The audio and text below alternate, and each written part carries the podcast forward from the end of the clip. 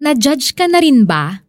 Huwag kayong humatol nang kayo'y di hatulan, sapagkat hahatulan kayo ng Diyos ayon sa paghatol nyo sa iba, at susukatin kayo ayon sa panukat na ginagamit ninyo sa iba. Bakit mo pinapansin ang puwing sa mata ng iyong kapatid, ngunit hindi mo pinapansin ang trosong nasa iyong mata? Mateo 7 verses 1 hanggang 3 Naranasan mo na bang ma-judge ng ibang tao Anong nararamdaman mo? Masakit, di ba? At kapag tayo naman ang nakakita o nakapansin ng mali ng iba, more often than not, nadja-judge din natin sila. Bakit kaya ito nangyayari? At bakit mahirap pigilan ng ating sarili na mag-isip ng masama tungkol sa ating kapwa? Ang sabi ng author na si James Bryan Smith, there are two primary reasons why we judge others. Number one, to fix people or to make us feel better about ourselves. Gusto nating subukang baguhin ang ibang tao dahil sa mga pagkakamaling nakikita natin sa kanila. At madalas, kapag ginajudge natin ang iba, we feel na mas magaling tayo o mas nakakaangat tayo kaysa sa kanila. Ayon kay Mother Teresa, if you judge people, you have no time to love them. Agree ka ba? Kapag nauuna ang judgment at condemnation, hindi natin binibigyan ng ating sarili ng pagkakataong mahalin ang kapwa natin. Wala tayong oras na mas kilalanin sila at unawain.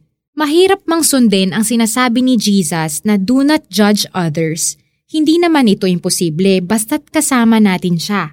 Ang sabi niya sa Matthew 7.7, Keep on asking, and you will receive what you ask for.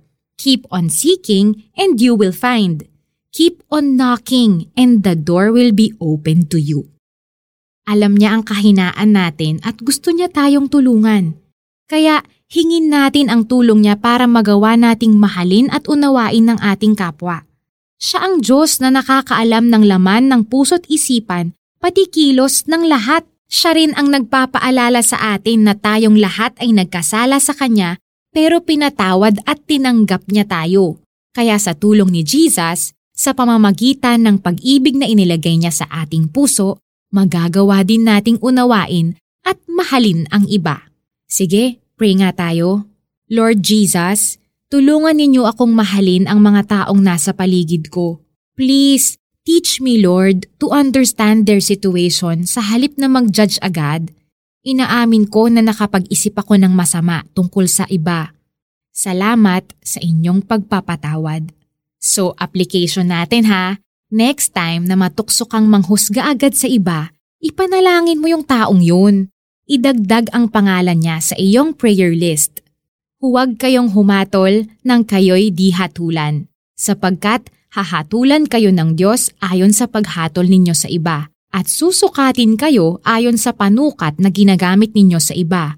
Bakit mo pinapansin ang puwing sa mata ng iyong kapatid ngunit hindi mo pinapansin ang trosong nasa iyong mata. Mateo 7 verses 1 hanggang 3